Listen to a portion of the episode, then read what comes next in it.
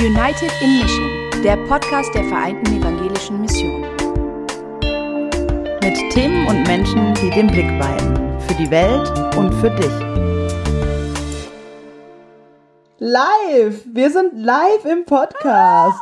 Herzlich willkommen an alle HörerInnen. Schön, dass ihr heute hier bei Zoom mit dabei seid. Schön, dass ihr irgendwann reinhört in unseren Podcast United in Mission, der Podcast. Hallo Thea. Hallo Sarah. Ja, heute läuft es ein bisschen anders als sonst. Normalerweise haben wir ja ein festes Thema, wir haben einen Gast oder eine Gästin oder mehrere. Und diesmal haben wir mehrere ZuschauerInnen und ähm, aber eigentlich reden nur wir beide. dann merkt ihr mal, dann merkt ihr mal, äh, dass wir auch äh, ganz gut reden können und äh, auch uns gerne auch äh, mitteilen und äh, wie unglaublich gut vorbereitet wir sind. Ja, wir haben uns gedacht, ein Jahr lang haben, oder über ein Jahr gibt es unseren Podcast ja jetzt, haben wir immer ja. nur Fragen gestellt. Wir reden ja sonst eigentlich gar nicht in unserem Podcast. Naja, ein bisschen schon. Doch, genau. Wir reden sonst, also ihr merkt vielleicht in unseren anderen Folgen auch, wir haben manchmal schon einen Drang, auch mehr zu kommentieren als nur zu fragen. Und dann ähm, haben wir uns natürlich sehr gefreut, als uns Leute gefragt haben, ob wir nicht so eine Live-Podcast-Folge machen wollen und ähm, ja, einfach Fragen beantworten und genau. auch jetzt unseren Senf zu so vielen dazugeben. Ja, wir starten hiermit auch unsere äh, Stadiontournee, aber leider, also das war der Plan, aber leider geht das jetzt nicht wegen Corona, deswegen ist das jetzt nur per Zoom. Ähm, und ähm, Julian schrieb gerade, Publikation ist am 31.12. Also wenn ja, ihr das ich würde sagen, wir wenn ihr jetzt nicht live Weihnachten, aber ja gut, okay. Ja, so oder so, wenn ihr das hört und nicht jetzt hier live dabei seid, frohe Weihnachten und frohes neues Jahr. Aber das sagen wir am Ende auch nochmal. Aber ähm, ja, auf jeden Fall. Guten Rutsch sagen wir dann auf jeden Fall. Wir beginnen ja auch nochmal, also äh, wie sagt man nicht frohes neues Jahr?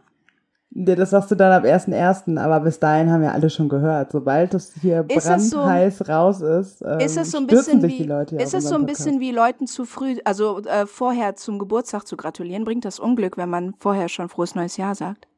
Ach, ich glaube auch vorher zum Geburtstag gratulieren bringt jetzt auch Nein, so. das, das geht gar nicht. das ja nicht abergläubisch. Das ist ja, das ist ja No-Go. Das sage ich ja immer bei so, ähm, wenn Leute so äh, fragen, was so typisch Deutsch ist, dann ist das eine der Sachen, die ich sage, was so ein kulturelles No-Go in Deutschland ist. Leuten zu früh Frühzeitig zu zum Geburtstag ja, gratulieren? Das geht okay. gar, also.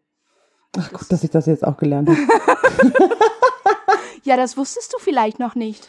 Nee, natürlich nicht. Mhm. Wir, wir bringen häufiger Leute kulturelles äh, äh, Zeug bei, was man in Deutschland so macht und was man lieber lässt, hier weil man das in anderen das, Ländern Hier macht man das hat. nicht. Das macht man bei uns. Bei, bei uns, uns, macht uns man macht das man so.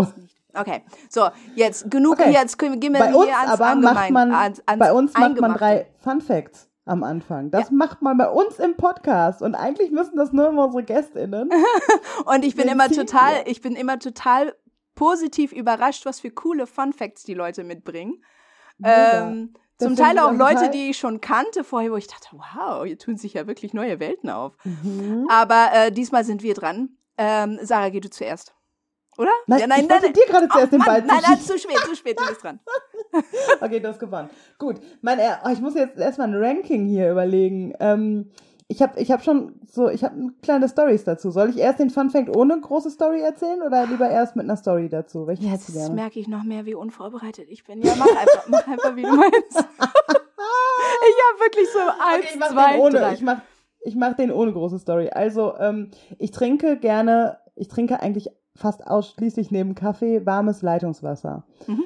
Ähm, sehr gesund. Das habe ich mir irgendwann mal an, ja sehr gesund, genau. Aber das habe ich mir, manche Leute denken auch ähm, irgendwie, ach keine Ahnung, ich habe mir das einfach angewöhnt, weil ich das gut trinken kann. Ja und Ayurveda, und, ähm, ne? Man sollte nichts trinken, was unter der eigenen Körpertemperatur liegt.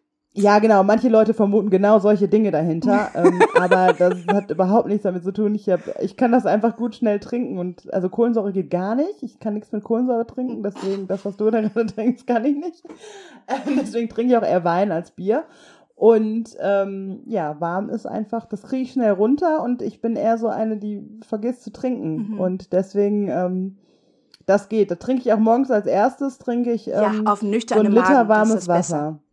Ja, weil dann habe ich, dann habe ich erstmal was getrunken und dann fällt mir nachmittags irgendwann ein, oh shit, bis jetzt war es nur Kaffee. Und Aber ich habe ja heute Morgen einen Liter warm Wasser. Das ist wie so eine To-Do auf meiner äh, Perfekt. Tages... Ja, genau. Ja. Ich merke das auch richtig, wenn ich das vergesse. Also ich mache das auch morgens als erstes warm, äh, warmes Wasser trinken. Auch warm? War, ja, natürlich. 40 Grad. 40 Grad. ähm, also etwas, etwas mehr als. Äh, also wir haben so ein, äh, wir haben so einen Wasserkocher, wo man auch die Temperatur sieht. Und ich mache dann immer bei 40 Grad Stopp und dann ist es so knapp 45 Grad, wenn ich es trinke. Ja. Entschuldigung, das, das war dein Fun Fact. Das wurde jetzt kein- Du hast mir meinen Pfand weggeklaut. Ein Fun Fact, den wir teilen. Ich trinke auch gern warmes Leitungswasser. Okay. Oh, mir ist gerade ein neuer Fun Fact eingefallen. Ja? Mach doch vier, mach doch vier, mach fünf. Meine Güte. Who cares? Weil wir sind hier unter uns. Sind. Ach, Meine Temperatur. Körpertemperatur ist ein Grad weniger als bei anderen Menschen. Das ist ein Fun Fact. Das, Das ist ist richtig krass, fun. Das ne? ist, ja, das habe ich noch nie gehört. Also du bist, was, ist 35 Ich bin Grad? unterkühlt. Ja, 35 Grad. Oh mein Gott.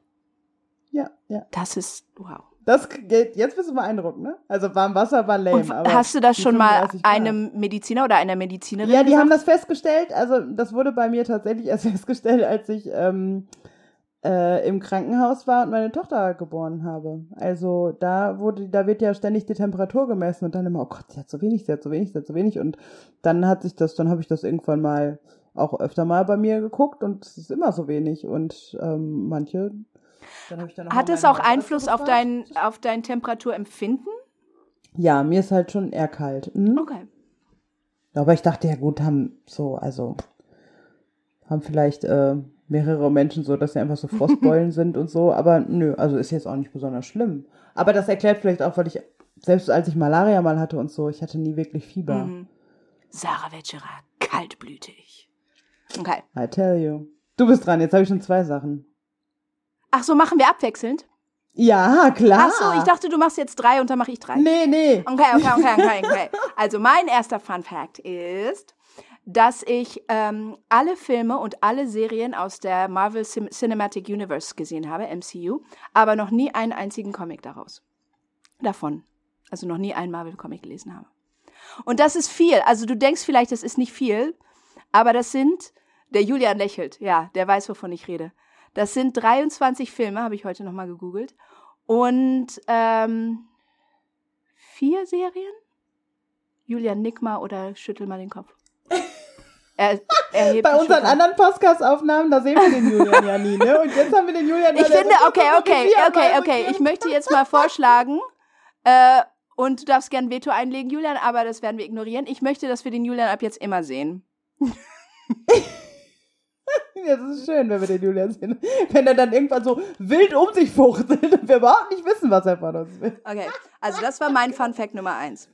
Okay, ja, das ist krass. Das habe ich früher, Thea, das muss ich jetzt auch mal sagen. Als wir, äh, weißt du, jetzt sind wir ja Freundinnen, ne? Und Podcast-Hosts. Das und war nicht immer so. Wir, das war, nee, aber wir, es gab ja auch Zeiten, da- also es fing ja an, dass wir Arbeitskolleginnen waren, Ja. so. Und da Ganz stand die. Thea immer in einer Kaffeepause. Und da hat sich nämlich mit allen Leuten auch immer über Marvel und solche Sachen unterhalten und ich konnte überhaupt nicht mitreden. Deswegen Ihr müsst wir da wissen, nicht so Leute, ich bin sehr, so. ich bin sehr oberflächlich.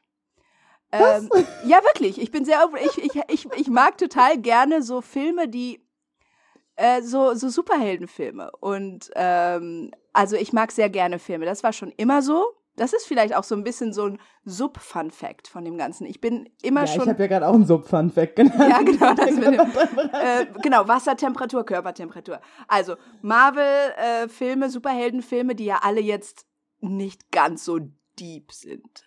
Ähm, aber halt sehr unterhaltsam. Und ich, ähm, mein ganzes Leben schon bin ich ein absoluter äh, Filmnerd gewesen ähm, und gucke total gerne Filme und ähm, auch alle Genres, also von den von den deprimierendsten Arthouse-Filmen bis zu den äh, schnulzigsten Romcoms. Ähm, ich mag alles.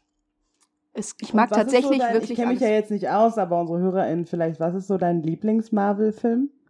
Black, Black Panther. Ja, okay, den kenne ich auch. Ich kenne auch einen Marvel-Film! okay, außer den, der ist, der ist lame, der war klar. Warum ist der lame? Das ist Nein, der der ist nicht lame, aber das war klar, dass das unser so, ist Lieblings-Marvel-Film so- ist. ist Das ist auch mein. Ist so offensichtlich. Lieblings-Marvel-Film. Ich mag auch ganz gerne. Ah, Nein, dann wird es jetzt schwierig. dann wird es schwierig, weil dann muss Ist ich Jessica. Jones auch Marvel? Ja, aber das ist nicht Marvel Cinematic Universe. Das ist, äh, Jessica Jones ist, glaube ich, eine Netflix-Produktion. Ah, okay, ja gut, okay. Hm. Okay. So, jetzt bist du wieder dran ähm, mit Fun Fact Nummer ähm, zwei. Also das eine war 1a und 1b, jetzt bist zwei dran. Okay, jetzt kommt der, an den du dich eigentlich erinnern solltest. Ja, jetzt Ich sag mal. Oh, habe Gott. eine Nacht in Tansania im Gefängnis. oh ja, genau, genau, genau. Jetzt fällt es mir wieder ein. Warum ist mir das vorhin nicht eingefallen?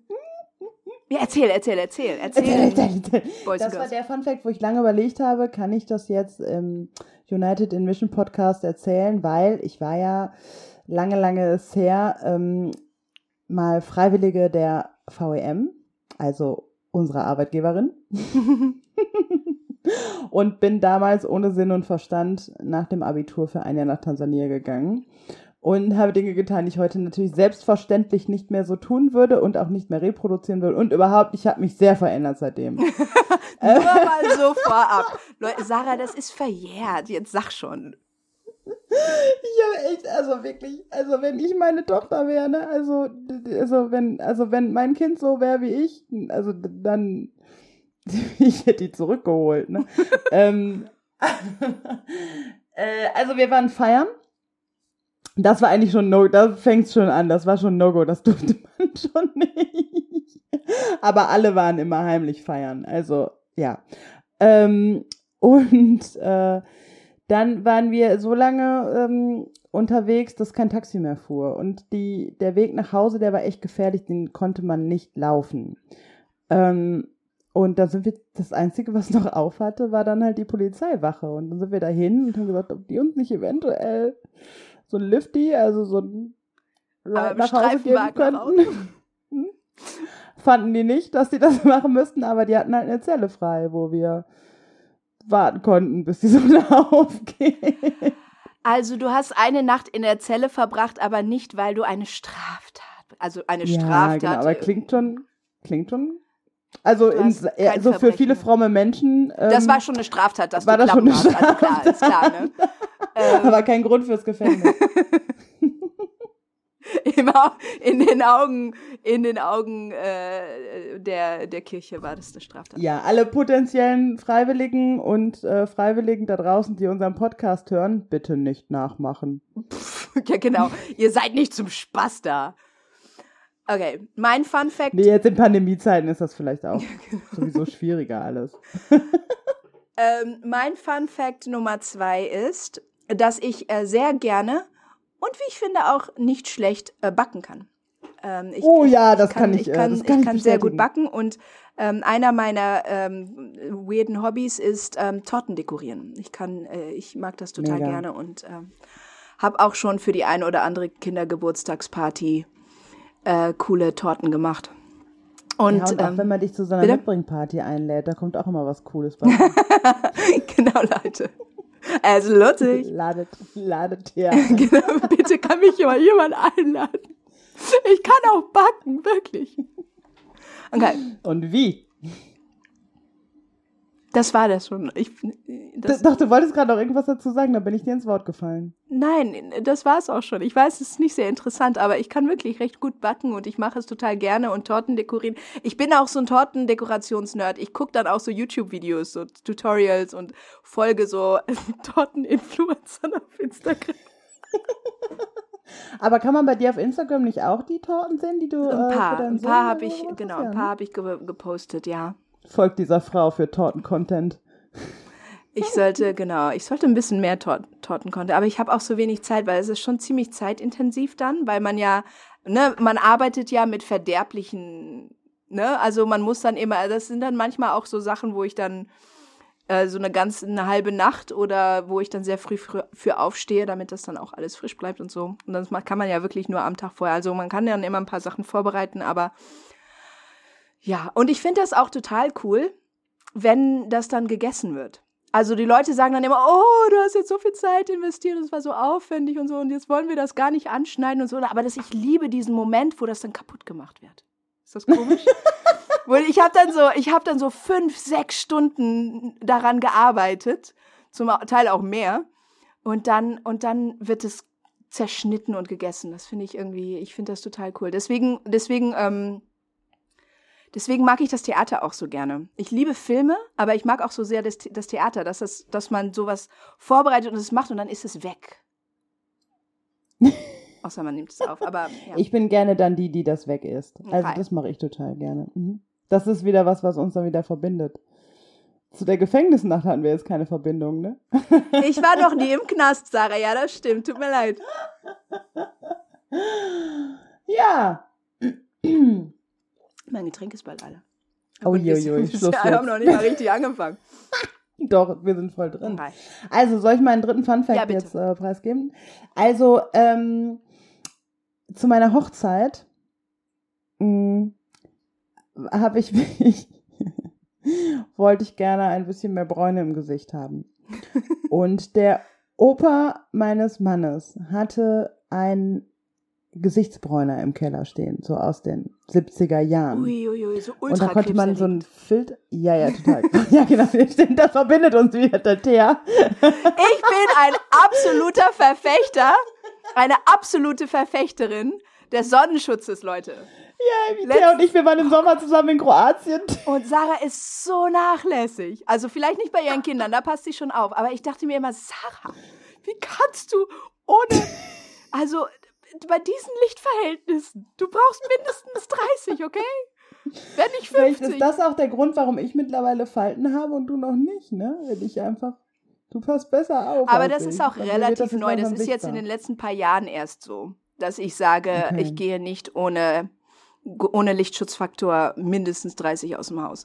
Ich bin ja, also die Faustregel für mich, nein, auch im, ohne Scheiß, auch im Winter.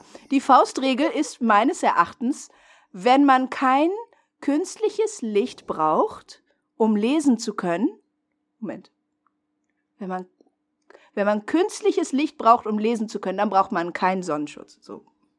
Macht das, ja. Also tatsächlich auch. Im Winter. Immer. Ich trage immer, Immer immer, langes 50, auch im Winter. So, we- wenn ich das Haus verlassen werde, dann trage ich ähm, auf, zumindest auf mein Gesicht. Der Rest ist mir relativ egal. mein Gesicht, mein Gesicht. Ja, also ich habe das nicht so mit dem Sonnenschutz. Ich habe mich auf jeden Fall vor dieses Gerät gesetzt, was auch so aussah wie aus den 70ern. Also echt richtig krass. Und dann gab es so einen Filter. Den sollte man, also Und du so scheiß auf den mein, Filter. mein Schwiegeropa, der hat auch noch vorher gesagt, schön den Filter oben lassen, das Ding ist hart. Und ich sag, Quatsch, naja, klar, sagt das, sagt das jemand mit weißer Haut, aber das muss ich ja jetzt nicht. Ne? Also zack, Filter runter. Und dann habe ich eine Folge GZSZ dabei geguckt und habe so zur Seite geguckt die ganze Zeit. Das führte dazu, dass ich nicht nur mein Gesicht komplett verbrannt habe, sondern Oh auch das Weiße in meinen Augen. Also ich musste auch dann noch in der Nacht vor der Hochzeit ins, äh, ins Klinikum in die Notaufnahme, weil ich mir die Augen verbrannt habe und dann war die standesamtliche Hochzeit und da hatte ich halt feuerrote Augen und mein Gesicht hat schon total gespannt und dann war zwei Tage später die ähm, kirchliche Hochzeit und da hatte sich dann schon langsam mein Gesicht Oh so gepellt, also nein. so richtig nicht nur wie man Absoluter Sonnenbrand hat, sondern wie so eine. Brandblase halt. Oh Gott. Und dann war ich in dem Tag dazwischen bei sämtlichen KosmetikerInnen, weil eigentlich wollte sich eine Freundin von mir, wollte mich schminken, hat sie letztendlich auch. Und sie hat mich dann angeguckt und gesagt, Sache, das kann ich nicht retten, das bist du. Und dann war ich so bei, bei so Douglas und so, weil das war dann Samstag dazwischen. Und dann war ich so bei Douglas und bei Parfümerie Pieper und wie die alle heißen und so. Und dann kamen diese ganzen wirklich akkurat geschminkten Ladies da und standen in so einem Halbkreis um mich und alle waren sich einig, oh mein Gott, sie müssen die Hochzeit absagen, das geht gar nicht.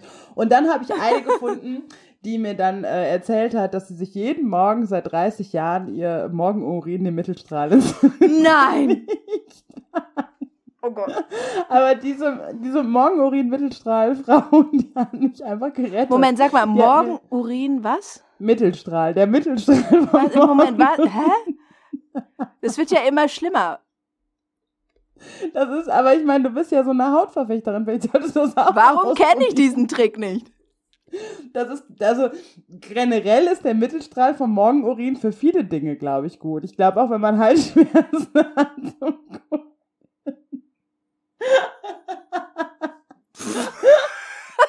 doch, wirklich, wirklich. Also ich, ich, hab, ich kann das jetzt gerade nicht googeln, aber ähm, doch, das doch wirklich, das ist, äh, das war wirklich zu sagen ich. Ich bin total sprachlos. Und also es muss der Eigenurin sein? Ja, ja, Okay. nö, das ist eigentlich egal, aber der Eigenurin ist vielleicht weniger eklig. Und das hast du gemacht? Also diese Podcast-Folge ist wirklich sehr. ja, nein, das habe ich nicht gemacht. Das so. hat sie mir erzählt. Aber da sie halt so ähm, da auch auf Haut und, und ne, Pflege und bla und alles so fixiert war und auch selber übrigens so eine ledrige Haut hatte. Ne? Also es war eigentlich Mm. eine weiße Person, die aber so unterm Solarium schläft. Und um das zu Mm. kompensieren, hat sie halt das mit dem Mittelstrahl des Morgenurins gemacht. Naja, jedenfalls hatte sie aber ganz viel Empathie für mich, weil ihr das höchstwahrscheinlich schon öfter passiert war. Und äh, dann hat sie so eine Gesichtsbehandlung gemacht und alles mit, hat sich richtig Mühe gegeben und die hat mich eigentlich, ähm, die hat mich gerettet. So. Ja, dann lieber und Ruth schreibt gerade, manche Leute trinken den Urin auch. Genau, ja, ja, die Ah. trinken das, weil das ist gesund. Ist gesund und Halsschmerzen. Ist ja auch alles. steril, also, oder nicht? Vielleicht auch für die Haare oder so, ich weiß nicht. Irgendwer ja. hat mal gesagt, dass, äh, ähm, dass äh, das Urin steril ist. Ich guck mal die Hanna an. Wir haben ja eine. Medizinerin hier. Die, die Hanna, die Hanna, die gerade zukommt, die, die liegt vor Lachen eigentlich. Ist sie fast vom Sofa gekippt. Deswegen muss ich auch so lachen zwischendurch. Äh, genau, Hanna studiert Medizin und ähm, schreibt, tippt gerade irgendwas hier ein in den Chat, was wir uns Das ist wissenschaftlich nicht belegt, Leute. Don't try this at home. Aber deswegen halt, weil mit der Steril ist eben auch nicht, deswegen auch der Mittelstrahl. Was weil am Anfang da rauskommt, ist ja vielleicht noch nicht so steril. Deswegen der Mittelstrahl. Deswegen nicht gleich so den ersten Tropfen auf. Hanna schreibt, Mittelstrahlurin ist auf jeden Fall steriler als der Anfang. Genau, genau, siehst du? Sehr gut. Okay. Ja, Okay, gut, gut, also Equamorin, da dein weiß, dritter ich, Fun Fact. da weiß ich jetzt nicht, wie ich das jetzt, äh, wie, ich, wie, ich, wie ich jetzt noch irgendwas sagen kann, was irgendwie weniger mir Auf meiner Hochzeit war, ich wollte auf jeden Fall nicht doll geschminkt sein auf, auf meiner Hochzeit. Ich war geschminkt, wie als ob ich so eine Gipsmaske noch auf hätte oder so. Also, weil man musste das ja irgendwie, das sah ganz, ganz furchtbar aus, weil ich war überall gepellt, Oh außer Gott. um den Mund herum. Und dann hatte ich so um den Mund herum so, so einen Kreis, der dunkel war und der Rest war dann hell. Oh. Also, das war wirklich, also, Also hattest du viel Make-up auf. ausgeglichen werden. Ja, Camouflage, habe ich da gelernt, was Camouflage ist. Theater- Wusste ich vorher Make-up. auch nicht. Genau, also richtig dickes Make-up. Mhm. Und ähm, die Fotos, die haben wir dann auch schnell äh, tagsüber gemacht und von abends gibt's auch keine Fotos mehr, da sah ich dann auch nicht mehr so. Ja, Tja, ja. aber ihr seid immer noch verheiratet, also. okay, mein Fun Fact Nummer drei ist, ähm, ja, auch ein, ein medizinisches, ähm, vielleicht kein medizinisches Wunder, aber medizinisch interessant und selten. Und zwar ähm, habe ich keine Weisheitszähne. Das ist selten. Hanna, Hanna tippt, Hanna, Hanna sag mir, dass das selten Unsere ist. Also eine tippt. Röntgenaufnahme meines Kopfes. Ich auch nicht. Oh mein Gott, Hanna hat auch keine Weisheitszähne. Aber das ist doch selten, oder? Also meine, meine Zahnärztin hat auf mein Röntgenbild geguckt und hat gesagt, das ist ja, das ist ja krass, sie haben keine Weisheitszähne. Also auch nicht drunter. Also, weil sie wollte ein Röntgenbild machen, um zu gucken, ob die irgendwann mal kommen und ob die irgendwie schief wachsen oder sowas. So Sachen, die dann auch so, sowas wie Migräne oder so ähm, ähm, verursachen können. Hanna schreibt gerade, sie glaubt ja, aber mit Zähnen kennt sie sich nicht aus. Also, ich kann es dir sagen, Hanna, es ist sehr selten. Das hat mir meine äh, Zahnärztin gesagt, ähm, dass ähm, ja, das sehr selten ist, dass Leute gar keine Weisheitszähne haben. Krass. Also- Ich hätte, also hätte ich mir auch gewünscht, weil das Rausnehmen war bei mir auch sehr spät. Mm. So mit Hammer und Meißel und so. Mm. Also, so für Zähne. Hammer Mm, herrlich. Ja, Mensch. So, jetzt haben wir eine halbe Stunde gelacht. Jetzt kommen wir zu den, kommen Okay, jetzt kommen wir hier zum Eingemachten. wir zu den ernsten Also, Sachen. soll ich mal. Hattest du die Fragen so, sollten wir auch diese Reihenfolge einhalten? Ich habe so versucht, die so ein bisschen zu clustern, die. Fragen, die reingekommen sind. Und also wir können uns jetzt daran so ent an- entlanghangeln. Aber ihr dürft natürlich, die ihr live dabei sind, auch Fragen und Kommentare in den Chat stellen. Ihr merkt, wir beziehen euch mit ein. Ihr seid dann voll dabei. Okay, also ich stelle dir jetzt die erste Frage, Sarah. Mhm. Ähm, die stetige Arbeit, mit Arbeit ist wahrscheinlich ähm, Antirassismusarbeit gemeint, ist frustrierend. Wie kommt ihr damit klar? Wie kommen wir voran? Also, wie kommt ihr damit klar? Das werde ich tatsächlich öfter gefragt. Und das finde ich eigentlich, das ist so eine Frage von weißen Menschen häufig.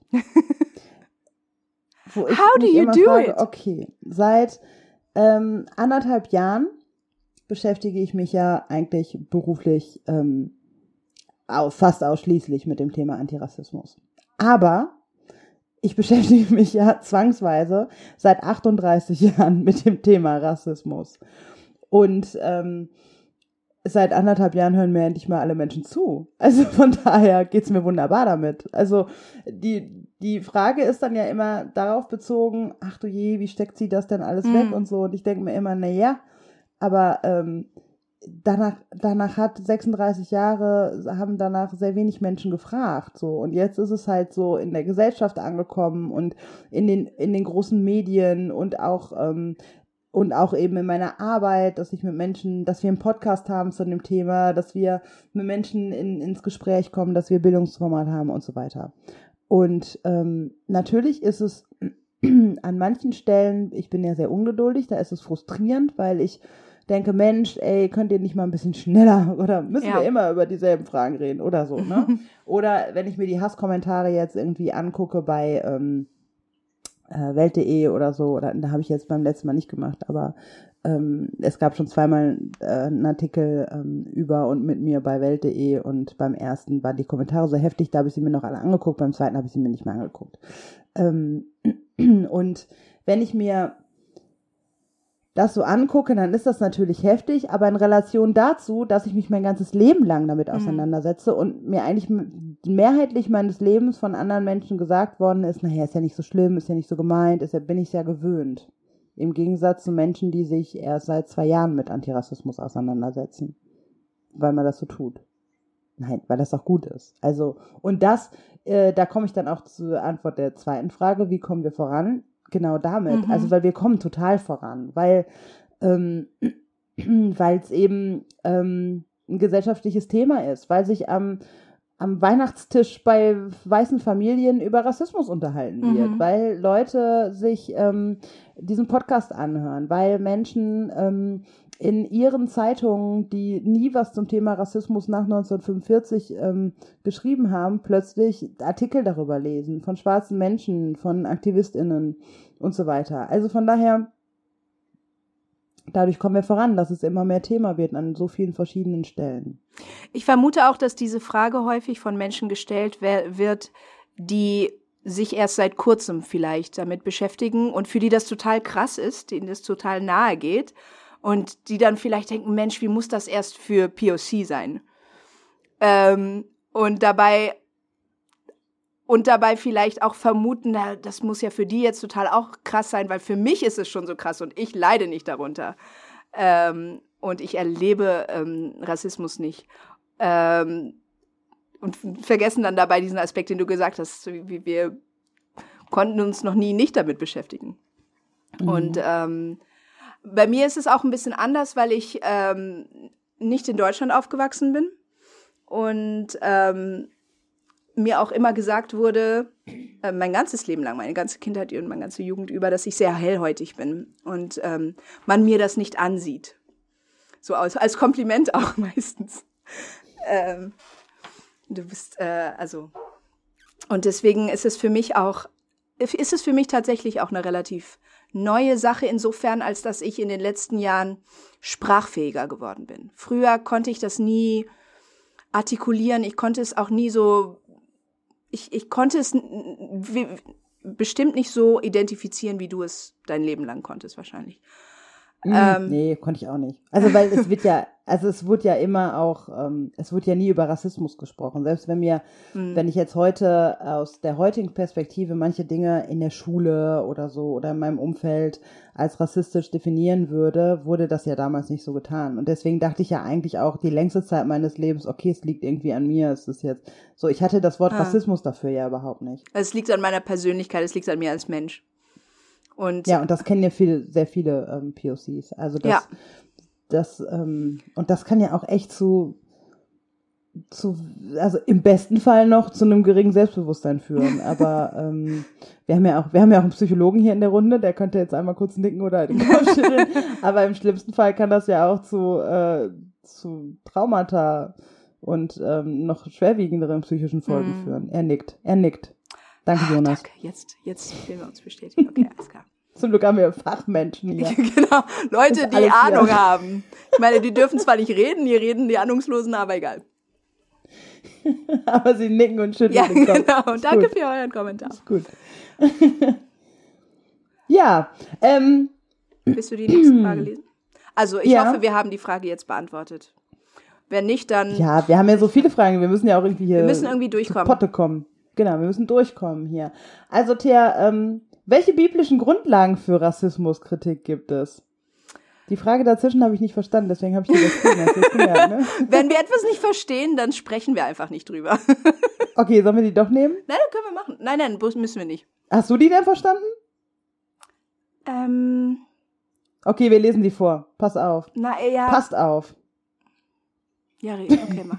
Vielleicht können die anderen ja nicken, warum sie die verstanden haben. Exotisierungstendenzen versus Auslagerungstendenzen. Ja, das verstehe ich ein Was für bisschen. Begegnungsprozesse gibt es auf landeskirchlicher Ebene? Ich glaube, ich verstehe die erste Hälfte der Frage ein bisschen und die zweite Hälfte der Frage nicht. Exotisierungstendenzen versus Auslagerungstendenzen? Also ich glaube, damit ist so ein bisschen ähm, Exotisierung, damit, also damit ist, glaube ich, Othering gemeint. Und zwar ähm, dieses Versus ist dieses positive Othering, so dass so nach dem Motto, ihr habt ja, ihr könnt ja alle so gut singen und ihr habt irgendwie Rhythmus im Blut. Und, äh, und äh, versus Othering im Sinne von, ja, bei uns ist man ja normalerweise pünktlich, ne? Weißt du, was ich meine? Mhm, Also, ja, ähm, nein, nein, nein, ich meine, weißt du, was ich meine mit ähm, positiv, also in Anführungsstrichen Ja. positives Othering und äh, negatives Othering. Ich, ich glaube, das ist damit gemeint.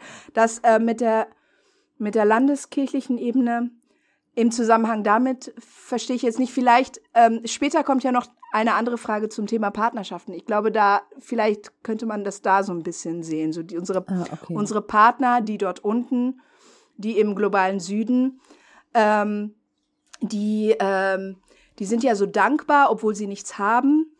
ja, lass uns dahin springen. Lass uns ähm, wir springen direkt- ist, wir springen direkt in die Partnerschaftsarbeit. Okay, warte, warte, ich krieg die Frage. Ne? Die da unten wird auch ohne Anführungsstrichen.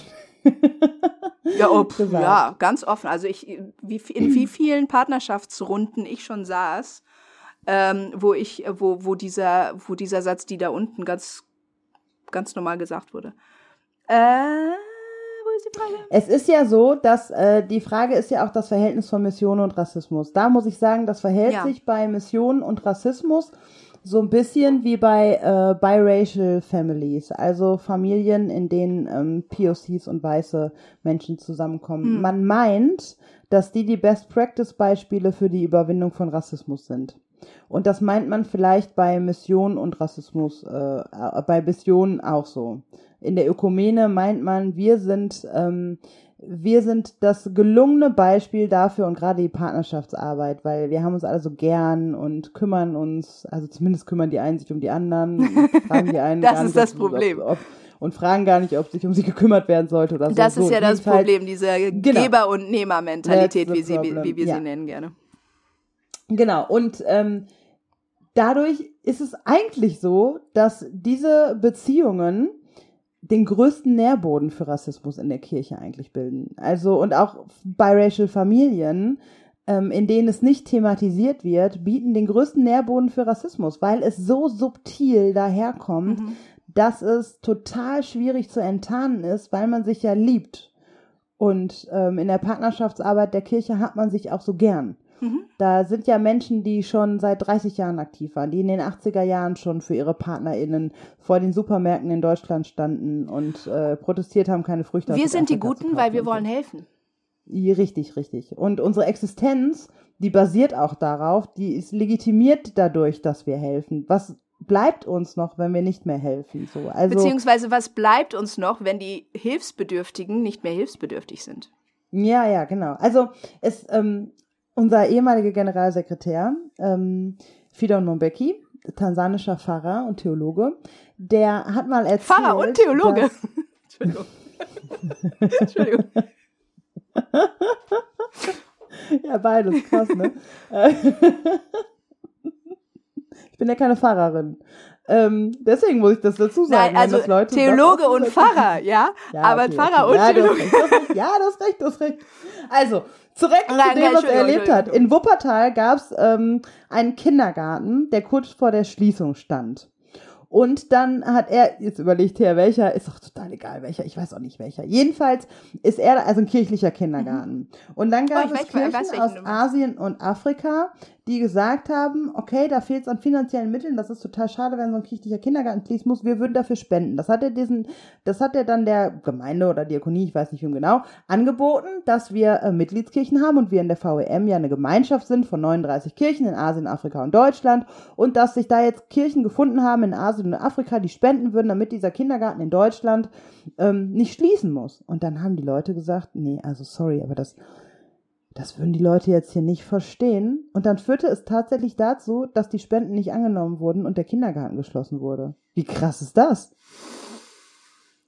Da sind wir zum Glück, glaube ich, einen Schritt Welcome. weiter jetzt, weil jetzt bei der Flutkatastrophe wurde ja auch ordentlich gespendet.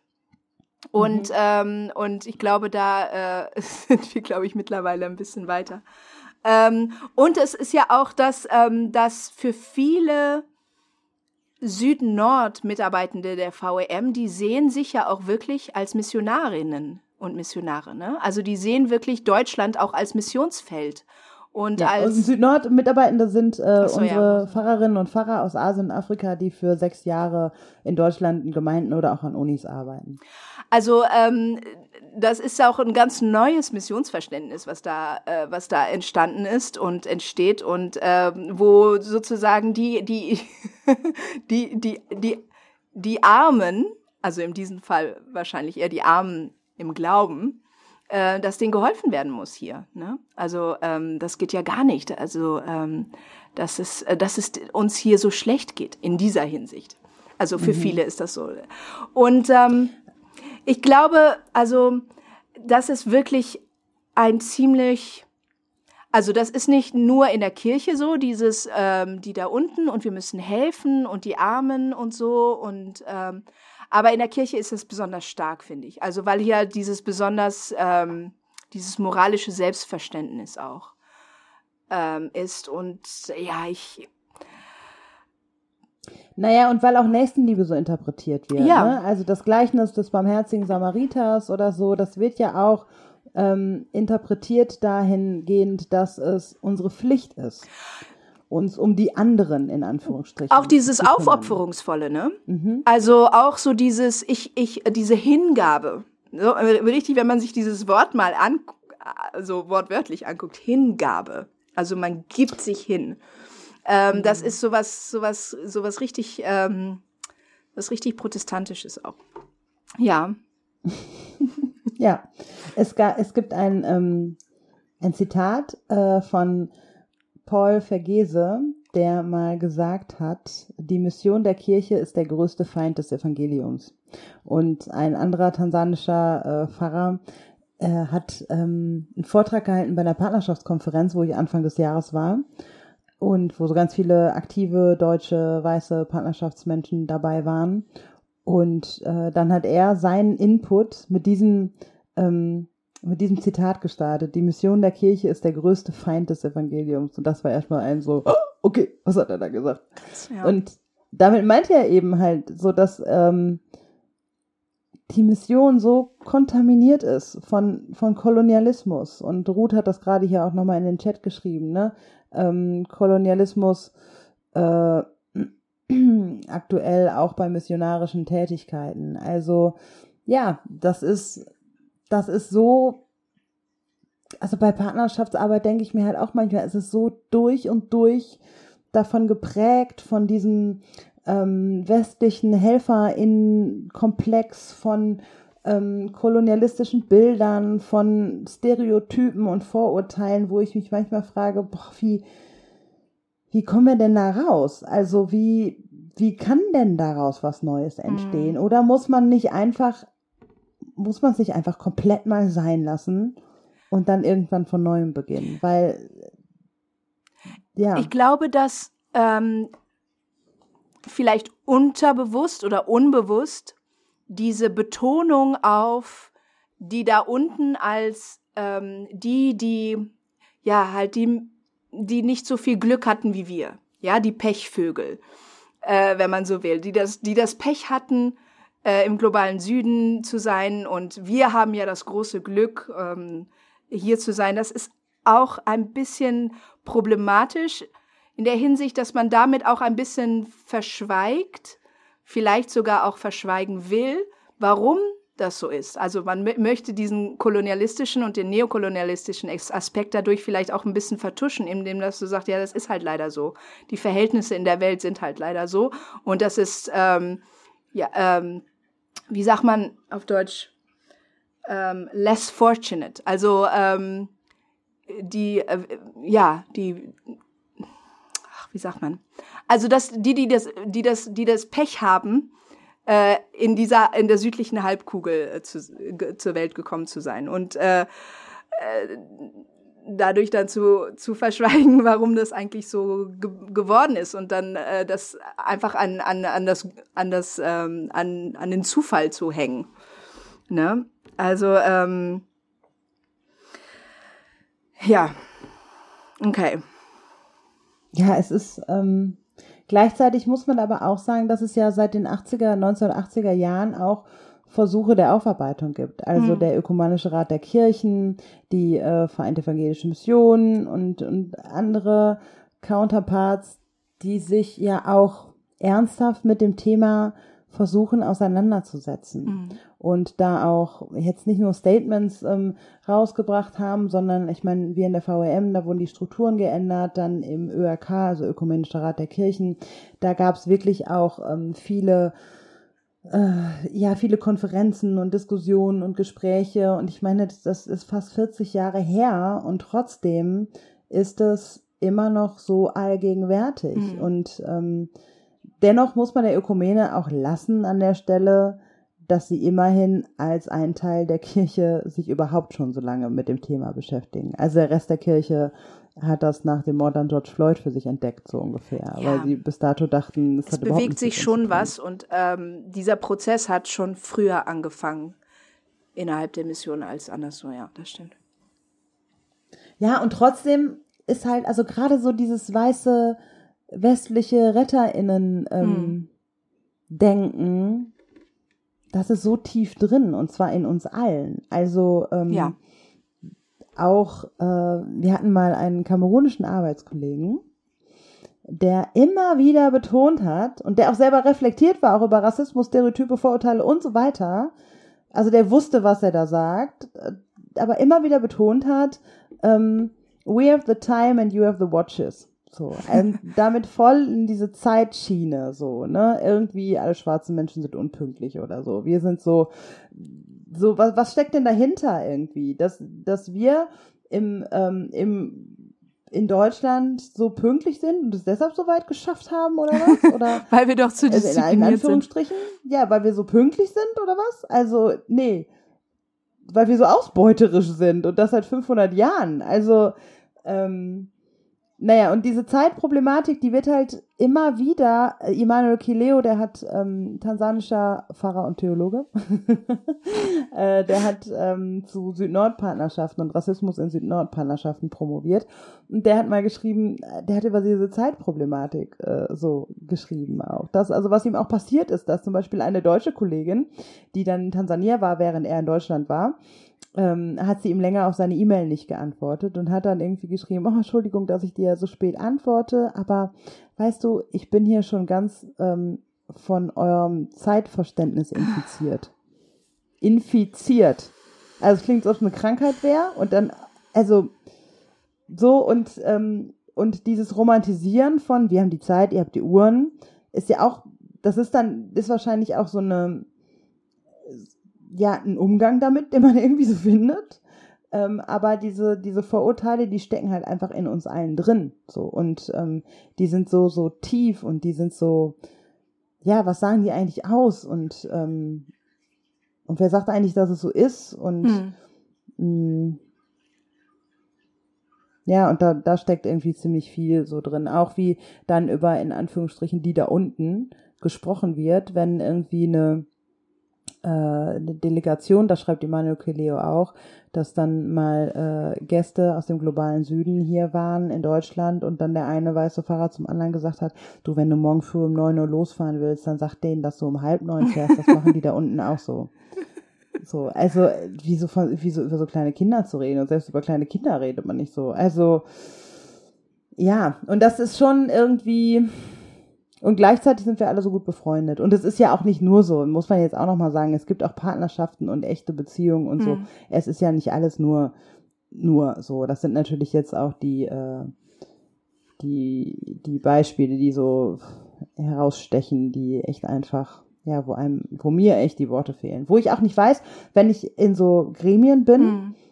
wo dann so gesprochen wird auch, da über, ich weiß nicht, wie es dir da so geht, ich über, ich muss dann echt abwägen, Sage ich jetzt was? Oder sage ich jetzt nicht? ah, ich bin viel zu harmoniebedürftig. Ich kann das nicht. Wenn ich anfange, dann was zu sagen, was ich auch schon getan habe, dann habe ich ja gleich eine zweistündige, dann springe ich die komplette Sitzung und habe noch eine zweistündige Debatte über Rassismus und hinterher darf ich mir auch noch drei E-Mails durchlesen und nochmal mit Leuten darüber klären, äh, die mir dann auch nochmal bitte mit auf den Ge Weg geben wollen, dass sie jetzt aber wirklich nicht rassistisch sind. So. Also da muss ich es ja wieder auch ausbaden. Ähm, und dann überlege ich mir schon gut, okay, habe ich jetzt die Energie? Ist das hier mein Bildungsauftrag? Im Bildungsformat ist relativ klar, aber wenn ich in so einer Sitzung bin und äh, habe ich dafür, und das muss ich auch echt allen Menschen, die äh, von Rassismus betroffen sind, negativ auch nochmal mit auf den Weg geben. Gestern hatte ich auch noch ein Gespräch mit, ähm, mit jemandem, der auch so eine Rassismuserfahrung gemacht hat in einem Kontext von einer weißen Person, die ihm da äh, Rassismus, ja, die ihn einfach rassistisch behandelt hat, wo ich echt gesagt habe, ey, du musst nicht immer was sagen. Ja. Wenn es dein Energielevel nicht zulässt, das ist nicht deine Aufgabe, es ist nicht dein Bildungsauftrag, denn im Endeffekt musst du es hinterher vielleicht so rechtfertigen und musst musst mit der Abwehr der Person noch zurechtkommen und dann noch diskutieren und das geht alles von deinem Energielevel ab und du bist doch die Person, die jetzt schon auch verletzt wurde und im schlimmsten Fall machst du dich nur noch verletzlicher. Deswegen muss man, finde ich, wirklich als Person of Color immer abwägen und gut überlegen und man hat nicht immer es ist völlig okay, wenn man nichts sagt. Das Problem ist, dass es ja schon auch erwartet wird, ne? Also, mhm. ne, ja, das ja. wird dann. Das gleich die Rassismusexpertin. Was? Ja, genau. Erzähl uns doch und erklär uns doch. Und äh, wie ist das denn für dich und so? Und ähm, also, so gesehen, wer hat es nochmal gesagt, dass äh, Rassismus ist ein Problem der Weißen? Ähm, mhm. Und ähm, klärt mal das Problem so. Ja, ihr, ihr habt ja mit dem Scheiß angefangen. Ihr habt euch das ja ausgedacht. Das waren ja nicht wir. Also genau, also okay, jetzt werden wir. Wobei ich da auch nochmal. So also Natascha R. Kelly sagt das öfter und das stimmt natürlich auch. Ähm, aber da denke ich halt oft so, mh, mm, das merke ich vor allem so in Seminaren, dass einfach auch viele weiße Menschen gerade in der mehrheitlich weißen Kirche darauf angewiesen sind. Dass, ja, total. Ähm, Nein, nicht, es ist ja auch an Rassismus, sich meine individuellen Rassismuserfahrungen sage, sondern dass wir ihnen helfen. Also Austin hat das, glaube ich, auch. Austin war ja im Sommer in unserer Podcast-Folge, können wir sehr empfehlen. Und Austin hat das, äh, Austin Peter Brandt, der hat das auch äh, nochmal gesagt. Der hat gesagt, naja, es ist eigentlich auch ein Privileg, schwarz ja. zu sein. Weil wir von klein auf durch den Schmerz, der uns zugefügt wurde, auch ähm, ein Verständnis dafür haben, was Rassismus ist. Und für viele weiße Menschen ist es einfach so unsichtbar. Und deswegen ähm, ist es für sie einfach nicht zu begreifen, so, ähm, um es mit Tupoka Ogette zu sagen, aus Happyland aufzuwachen oder so. Und für uns gibt's Happyland gar nicht. Das keine Ahnung, wie, wie sich Happyland anfühlt und wie Happyland ist. Ich weiß nicht, wie es ist. Ich war da nie. So, also, ja. Okay, eigentlich ist die Frage, die du mir stellen wolltest, wir können sie vielleicht beide beantworten, aber ich glaube, du als Theologin ähm, bist da ein bisschen bibelfester. Und nicht Pfarrerin. Betone es ruhig nochmal. da habe ich ein Kapitel in meinem Buch zu, ne, warum ich nicht Pfarrerin geworden mhm. bin. Also. Das hat nämlich auch ganz schön viel mit Rassismus. Vorbestellung und, ähm, geht schon. Kleine. Wie ist Jesus weiß geworden? 14.02.2022. Keiner Werbeblock. Erscheinungsdatum. ähm, welche biblische Grundlagen für Rassismuskritik gibt es? Also, ähm,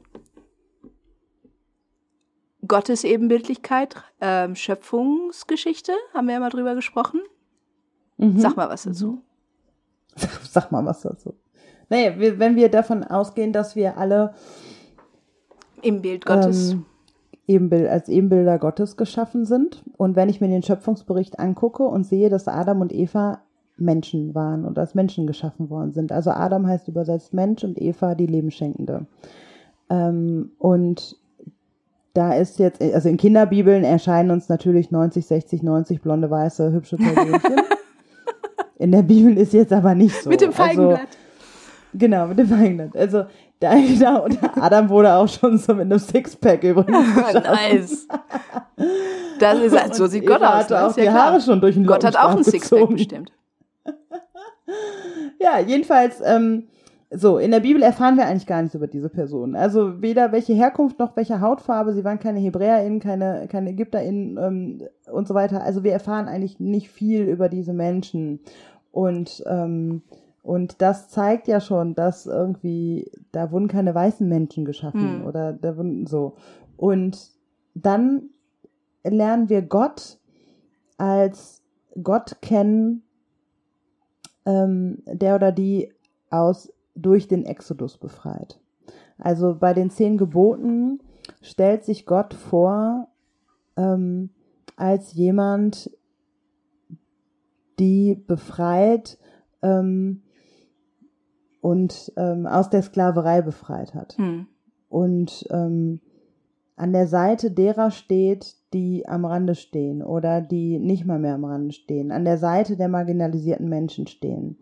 Und, ähm, und das zieht sich eigentlich wie so ein rotes Band durch die Bibel. Das ähm, ist dann in, in vielen, in, in dem Psalmen wird das deutlich, in den, ähm, in den ganzen, im ganzen Exodus wird das deutlich, bei den Propheten und so weiter. Ähm, und dann wird Jesus geboren, als Kind in Armut einer sehr, sehr jungen Mutter, in prekären äh, Verhältnissen. Ähm, und Gott kommt als Säugling, also verletzlicher geht's ja gar nicht, auf die Welt in, und wird in eine Futterkrippe gelegt. Ähm, und und ähm, stellt so eigentlich alle Verhältnisse in der Welt auf, auf den Kopf. Muss selber fliehen, damit er nicht umgebracht wird und so weiter. Also, und, und dann ist Jesus als Person auch eine Person, die ähm, die Frauen in den Blick nimmt, die marginalisierte Menschen in den Blick nimmt. Also was zu damaligen Verhältnissen völlig absurd war ähm, und überhaupt nicht ins gesellschaftliche Bild passte.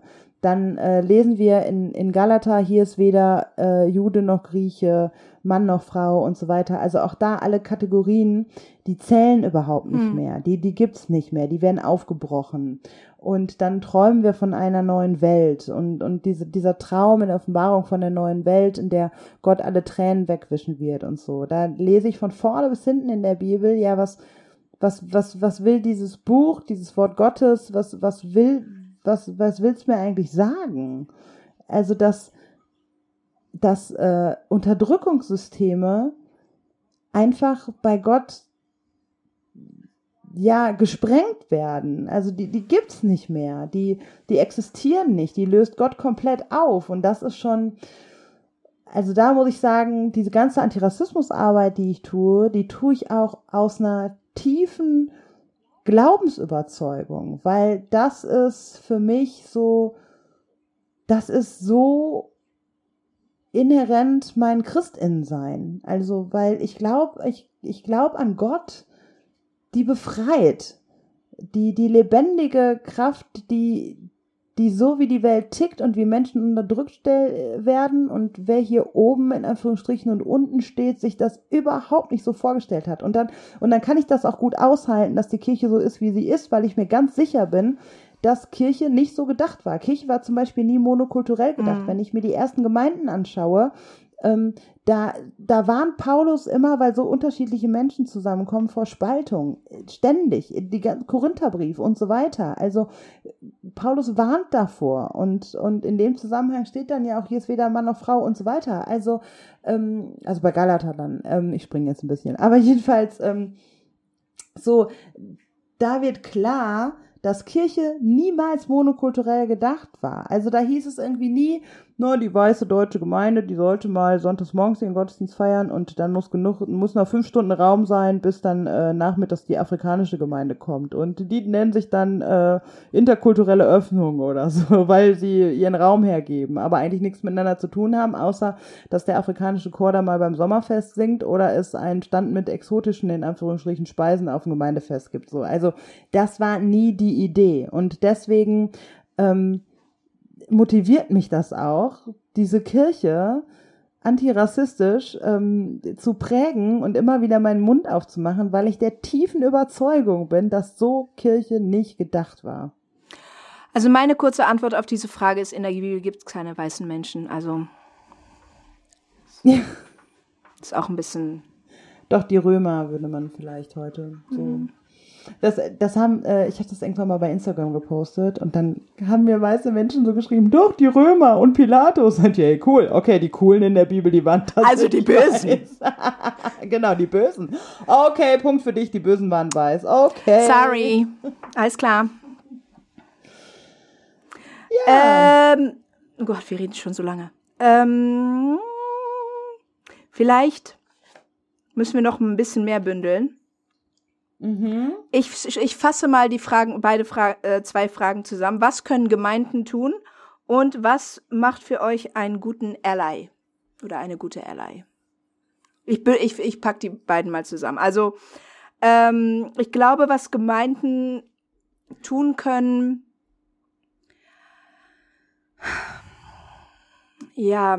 Tief durchatmen. Also erstmal, erstmal ich glaube, erstmal sich überhaupt damit auseinandersetzen, weil ich glaube, es gibt, ähm, wir haben bei uns in unserer letzten Podcast-Folge über die EKD gesprochen und, äh, und wir haben über äh, die innerkirchlichen Diskussionen nach dem Mord von George Floyd gesprochen und über die G Gespräche in der, innerhalb der Missionsbewegung und äh, in der, im Ökumenischen Rat der Kirchen. Und auf dieser Ebene wird viel diskutiert.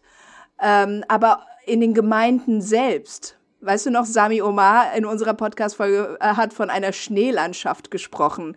Äh, Im Vergleich. Ja, schönes Bild. Äh, eine Schneelandschaft im Vergleich äh, zu der Realität in der Öffentlichkeit in unserer Gesellschaft. Ne? Also, ne, wir sprechen ja häufiger darüber, wie wenn man mit ÖPNV unterwegs ist oder einfach in der Innenstadt unterwegs ist, ähm, dass die Gesellschaft dort ganz anders aussieht als in unseren Gemeinden. Und äh, warum ist das so? Ähm, und deswegen ist es, glaube ich, auch schwierig für, ich sag mal jetzt mal, die durchschnittlichen landeskirchlichen Gemeinden, sich mit diesem Thema auseinanderzusetzen, weil es sind halt Schneelandschaften, da sind halt, da ist halt nicht so viel Vielfalt. Oder Vielfalt ist dann vielleicht so, ja, wir haben auch wir haben gleich viele Männer als Frauen im Presbyterium oder so. Ähm, aber ähm, ich glaube ja, ich glaube, man muss definitiv sich mit diesem Thema auseinandersetzen, weil das ist tatsächlich eine Frage, ähm, mit der man sich auseinandersetzen muss, wenn man bedenkt, dass äh, die Kirchen ja auch immer kleiner werden. Also dass ähm, immer mehr Leute auch die Kirche verlassen. Und ähm, ja, also setzt. Ist dir mal aufgefallen, dass wenn man durch die, das geht mir ja so in Essen im Ruhrgebiet, aber ich äh, behaupte, das ist in, auch auf dem Land so, ähm, wenn du durch die Innenstadt gehst und dir die Menschen anguckst und dann sonntags morgens in den Gottesdienst ja. gehst und dir die Menschen, das ist eine so große Diskrepanz und ähm, die, die kannst du auch statistisch erheben, nämlich, dass 25 Prozent aller Erwachsenen und über 40 Prozent aller Kinder unter fünf Migrationsgeschichte haben in unserem Land. Das heißt nicht, dass die alle schwarz sind, aber die bringen eine Lebenswirklichkeit mit, die ist in der Kirche so 0,5 Prozent vertreten in der Schneelandschaft, wie Sami sie genannt hat. Also das ist schon echt ja. krass, weil wir haben in der Kirche ja nicht nur ähm, ein, ein Problem damit, dass wir wenig bis keine äh, People of Color haben. Es ist ja auch eine elitäre Kirche, über die ja. wir reden. Also auch äh, klassistisch gesehen ist es ja echt schwer. Also muss ich schon mhm. ehrlich sagen, dass äh, wenn ich Menschen, die mir begegnen, die alle aus, also die, die Kirche, die die weiß ich auch nicht, die, die züchtet sich ja ihre Brut selber auch heran, ne? Wie viele Pfarrerstöchter? Geht hier, du bist auch eine, ne? Doppelt. Doppelte Pfarrerstöchter. Doppelt, Pfarrerinnen-Töchter gibt's eigentlich so. Also, und, ähm, und, ähm, gibt es natürlich auch coole, so wie dich, aber, und viele, also das, es ist ja auch gar nichts jetzt, generell hat das ja jetzt nichts mit der Person zu tun, aber wenn ich so sehe, dass, dass so, ähm, ja, irgendwie auch wer so, in welchen Kreisen, wer mit wem verwandt ist und so, und das ist so. Das ist eine kleine ist so ein, Welt, ja. Ja, so eine kleine Klitsche irgendwie. Also, und dass man gleich weiß, irgendwie, ach, kenne ich doch und so. Und äh, mit der hat ja schon meine Oma oder was weiß ich was. Äh, also Klüngeltum ähm, ist generell ein Problem in der Kirche, finde ich. Aber ja. können wir auch mal drüber reden. Ähm, also, ich glaube, Gemeinden müssen sich definitiv mit dem Problem Rassismus auseinandersetzen. Ich glaube, da ist es auch gut, ähm, und da werden wir auch wieder so ein bisschen beim Thema Ally. Also weiße Menschen müssen auch ein bisschen lernen, sich selbst ein bisschen zurückzunehmen. Und mehr auch, also ich weiß noch, der, der Quinton ähm, hat darüber gesprochen, es geht nicht nur darum, Räume zu schaffen, sondern es geht auch manchmal, ist es auch notwendig, äh, Platz zu machen. Das Mikrofon, ja, und das muss ich sagen, das, das, das fällt Leuten das schwer. Fällt richtig schwer, das Mikrofon auch mal mhm. abzugeben. Ähm, und ähm, Räume schaffen, Entschuldigung, das juckt so. Räume schaffen ist ja ganz nett und ist auch möglich. Ähm, und ähm, es gibt ja, äh, es gibt ja diesen tollen Spruch irgendwie, wenn zu viel Essen da ist, sollte man äh, den Tisch größer machen. Ähm, aber ähm, schönes Bild. Es stimmt so nicht. Es ist irgendwie anders, aber ist egal. Ich habe das jetzt irgendwie umgedeutet. das heißt irgendwie. Ähm, was wollte ich sagen? Genau, Räume schaffen, Räume schaffen versus, ähm, versus Platz machen.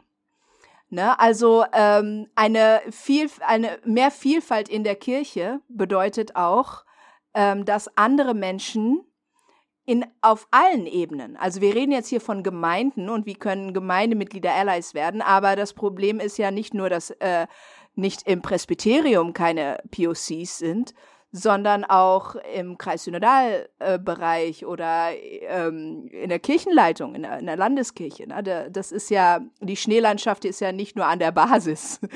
Ähm, nee, ganz sondern oben ganz ist die Schneelandschaft oben, noch viel weißer. Also. Da ist es, ähm, genau, da ist es noch weißer. Also ähm, ich glaube, ja, Räume schaffen, ja, aber auch Platz machen um es mal kurz zu Und sagen. das muss ich sagen, das ist ja tatsächlich bei, ähm, Ruth hat gerade auch äh, nochmal übrigens geschrieben, ähm, wir bräuchten auch weiße ähm, Antirassismus-AktivistInnen. Mhm. Ähm, das stimmt auch, da bin ich voll dafür und wir haben ja auch äh, tolle weiße KollegInnen, ähm, die tolle Allies sind, die auch äh, aktivistisch unterwegs sind und so weiter, brauchen wir unbedingt. Also ohne die müssen wir in der Kirche auch, also pff, natürlich, weil wir, wir sind ja absolut als POCs in der mhm. Unterzahl mm. in der Kirche. Natürlich brauchen wir die und die gibt's ja auch und das ist auch toll.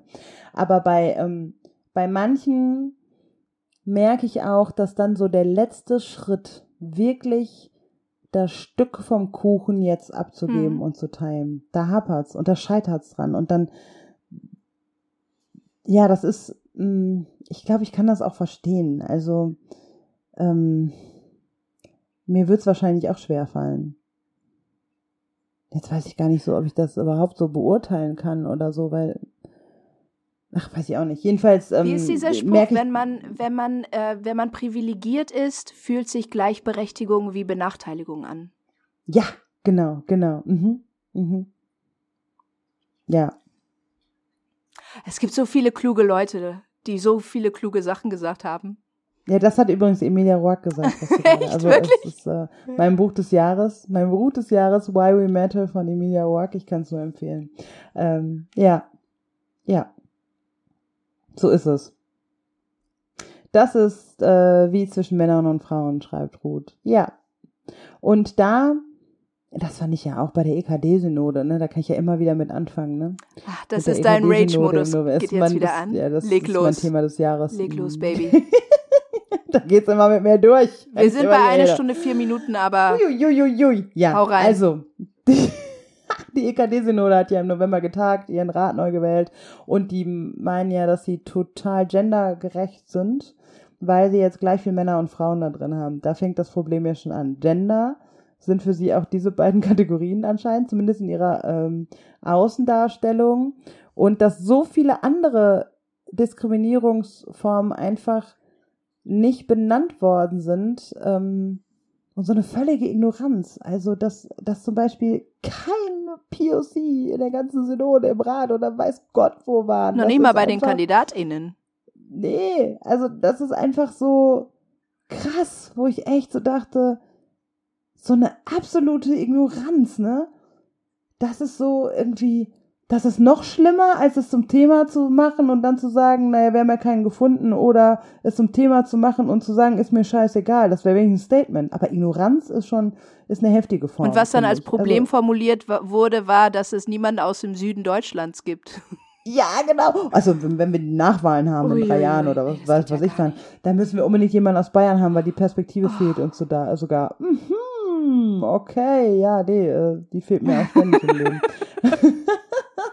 Ja, die haben doch so einen genau, süßen Akzent, ja. die müssen unbedingt mit rein, okay. Und dennoch, kommen wir mal zum Schluss, der, dennoch habe ich ja Hoffnung für die Kirche, ne? Wir müssen zum Schluss kommen, bevor ich mir jetzt hier wieder eine Rage rede. Ähm, ich habe nämlich tatsächlich Hoffnung für die Kirche, auch für die EKD und auch für die, für alle Gliedkirchen und so. Also muss ich wirklich sagen, weil sich wirklich was bewegt. Ja. Also wenn ich mir anschaue, dass ähm, im September war so, dass die lutherische Kirche in den USA erstmalig eine Transperson als Bischof gewählt hat. Ich meine, wie krass ist das denn? Lutherische Kirche. Lutherische, Kirche. mein Vater ist Lutheraner, also ich weiß ein bisschen was ja, also, über Lutheraner. ja, ja, ja. Also ich war in Tansania ähm, ein Jahr in der lutherischen Kirche dort. Ne? Also pff, lutherische Kirche. Ja, jedenfalls ähm, Transperson als Bischof. Oder dass, ähm, dass ja auch viele Gliedkirchen in Deutschland die ähm, kirchliche Trauung homosexueller Paare ähm, beschlossen hatte, noch bevor die Bundesregierung die Ehe für alle beschlossen hatte. So, also Natürlich kann man sich sehr auf viel Negatives fokussieren und das, tun, das tun wir auch. Das tun wir auch nicht zu so knapp. Und das ist auch wichtig, das zu benennen. In jeglicher Form der Diskriminierung. Ähm, aber dennoch muss man auch sehen, dass sich auch was verändert. Also auch wenn ich mir die Bundestagsabgeordneten, in, also wenn ich jetzt gesellschaftlich gucke, der, ähm, der, äh, der, der, der ähm, jetzigen Bundestagswahl anschaue, wer ist da in den Bundestag gezogen? Mhm. Ähm, das ist so, das ist so krass, wie viele Menschen mit Migrationsgeschichte in den Bundestag gezogen sind und, und unser Land mitregieren. Also das ist auch, da sind Perspektiven, ähm, die da aufgetan werden und die jetzt, die sitzen mit am Tisch, die reden mit, die bestimmen mit, so. Also äh, das das ist schon toll, dass sich da was verändert. Mhm. Also wenn jetzt auch noch ein paar Leute in die Synode der EKD ziehen würden, dann könnte die auch noch als kleiner Seitenhieb. Aber ich glaube auch, dass das passieren wird. Also wir schreien ja jetzt einfach, ich, ich schreie jetzt einfach immer so laut über die EKD, dass sie es auch hören und nicht mehr ignorieren Ich glaube, die haben es ähm, jetzt auch schon gecheckt. Ja, ich glaube also auch. Es, es haben jetzt haben. auch schon genug Leute gesagt, dass sie vielleicht denken, oh stimmt, wir haben da was vergessen. Da war, da war ja was, da war ja was. So, also ähm, ja, also und, und dennoch muss ich auch sagen, dass eine Quote alleine verändert nichts. Also Quoten also, wären aber schon schön. Wären schön, auf jeden Fall. Ich finde Quoten auch ähm, äh, wichtig, aber wenn ich mir jetzt vorstelle, ähm, dass ihr da jetzt, weiß ich nicht, äh, von 30 Menschen, die in irgendeinem Leitungsgremium hocken, dann zwei POCs mhm. sitzen. Die müssten dann ja auch ihren Kopf für alles herhalten. Und vielleicht würde man die mehr verbrennen, als dass sie da wirklich was verändern könnten. Das täte mir auch leid. Deswegen tut es das alleine nicht. Man braucht ein Verständnis darüber, dass Rassismus unser aller Problem ist und nicht das Problem von People of Color. Eine Reflexion darüber, was eigentlich das Privileg des Weißseins ist. Ein tiefes Verständnis darüber, dass wir von einem strukturellen System sprechen, von mhm. einer strukturellen Diskriminierung, nicht von individuellen Beleidigungen oder ähm, individuellen Schmerzempfindungen oder Erfahrungen oder so. Wir reden von einem strukturellen Problem und das muss in die Köpfe der Menschen erstmal reinkommen. Dazu brauchst Bildungsformate und so weiter, Antirassismus-Training, ja. Empowerment-Räume für schwarze Menschen und so weiter. Und all das dann gepaart mit einer Quote, okay, das könnte eine Lösung sein. Allein eine Quote macht, glaube ich, POCs kaputt. Ja, und man Die will ja auch nicht der Erste Quote sein. irgendwie habe ich das Die schon gar nicht die erste. Die erste, oh Gott. Aber Die erste erst recht. Ja, das ist dann irgendwie schon so, da muss man irgendwie, ah, da ist man der, der Token irgendwie und muss dann muss dann auch immer auf Ja. jedem Bild sein. Vielleicht wird man dann sogar zweimal reingefotoshoppt. Oh Gott. Alles schon passiert. Alles schon passiert. Hör mal, Leute, wir reden jetzt schon viel zu lange und äh, wir haben ganz viele Fragen nicht beantwortet. Aber wir haben uns überlegt, ähm, dass es auch zu einem bestimmten Thema ziemlich viele Fragen gab. Das hat uns auch ein bisschen überrascht. Ähm, Kinderbücher. dass wir oh, habe ich Jetzt hast du gespoilert? gespoilert. Oh Gott, Sarah, darf ich auch mal was sagen? Ähm, Ich sag ja, ich sag mir, mir wird's auch schwer fallen. du musst auch mal das Mikro abgeben, okay? Räume schaffen. Okay. Also, es gab ganz, ganz viele Fragen von euch ähm, zum Thema äh, Kinderliteratur, äh, Volkslieder, dieses ganze, dieses ganze, ähm, ganze Diskussion um Jim Knopf und Pippi Langstrumpf und Sandmännchen und so weiter und so fort, dass wir gedacht haben, okay, das können wir ja nicht alles jetzt hier beantworten, äh, sondern da machen wir eine extra Folge zu. Da machen wir eine extra Folge zu und das wird dann irgendwann, wir, wir, dann laden wir auch einen, einen Gast oder eine Gästin ein, die auch tatsächlich Ahnung davon hat und da ein bisschen äh, atü- besser darüber reden kann. Ich, ich bin ja zum Beispiel nicht in Deutschland aufgewachsen, ich verstehe, also ich habe Pippi Langstrumpf gelesen, aber mehr weiß ich auch nicht. Ich habe zum Beispiel, ich weiß, ich weiß nicht, ich, ich kenne Jim Knopf zum Beispiel nicht. Ähm, genau. Aber das äh, wird dann noch kommen. Freut euch drauf. Wir beantworten alle eure Fragen zu Pippi Langstrumpf und was noch? Jim Knopf, Sandmännchen und so weiter. Und ähm, würden aber jetzt langsam zum Schluss kommen. Haben auch, wenn wir diese extra Folge gemach, äh, machen, trotzdem noch nicht alle eure Fragen beantwortet. Aber für mehr war leider keine Zeit. Und wir hoffen, dass ihr trotzdem Spaß hattet mit uns, ein bisschen nachdenklich geworden seid, ein bisschen lachen konntet oder zumindest schmunzeln. Dann, ähm, ja, dann sind wir schon zufrieden. Sarah, möchtest du noch was zum Schluss sagen? zu Du wirst ja unbedingt, unbedingt musst du immer was noch sagen. Du wirst ja immer reden noch. Ich muss aber, ich muss aber was sagen. Ja, sag doch was. Frohe Weihnachten. Fröhlich gesegnete Weihnachten. Und ein frohes Pandemie. neues Trotz- Jahr. Es wird egal, dass man das nicht so macht. Happy New ja, Year. guten Rutsch allerseits. Ähm, und Lasst euch gut gehen, lasst euch ähm, nicht von den Umständen runterziehen, ganz egal. Ähm, ich glaube, dass ähm, gerade in solchen Zeiten, das war letztes Jahr an Weihnachten so und auch dieses Jahr an Weihnachten so, das Weihnachtslicht, was auf uns zukommt, ganz besonders hell strahlen soll. Und ähm, ich find's krass, dass Jesus gerade jetzt in diese Welt kommt. Also ich find's jedes Jahr krass, weil die Nachrichten sind, seitdem ich Nachrichten ernst nehme, immer heftig in dieser Welt. Und äh, ähm, es ist jedes Jahr, finde ich, aufs Neue faszinierend, dass Gott so in diese Welt kommt. Und seit der Pandemie denke ich nochmal und nochmal um einiges mehr. Mhm. Gott kommt in diese Welt. Gerade jetzt, wo je je schmerzhafter wir auf Weihnachten zugehen, Gott kommt und das wünsche ich euch allen, dass ihr das spürt, dass ihr Orte habt, an denen ihr merkt, dass Gottes Licht scheint, ähm, auch wenn wir es so häufig uns fragen, ob es überhaupt noch glimmt. Es glimmt. genau. Es strahlt sogar. Ah. und das wünschen wir euch. Am Ende wird alles gut. Und wenn es noch nicht gut ist, dann ist es noch nicht das Ende. Aber diese Podcast-Folge ist jetzt zu Ende. Und wir sagen Tschüss. Tschüss! Wir hoffen, die heutige Folge hat dir gefallen und zum Weiterdenken und Nachfragen angeregt. Falls ihr Fragen an uns habt oder uns Feedback geben wollt, freuen wir uns sehr darüber auf Instagram at United in Mission oder per E-Mail an podcast.vemission.org. Weitere Infos über uns erhaltet ihr auf unserer Homepage www.vemission.org oder auch auf unseren Social Media Kanälen, die ihr dort alle findet. Mit dem Podcast wollen wir Kirche und Ökumene zu euch nach Hause bringen. Wenn du das für eine gute Idee hältst und uns unterstützen willst darin, dann empfehle uns gerne weiter.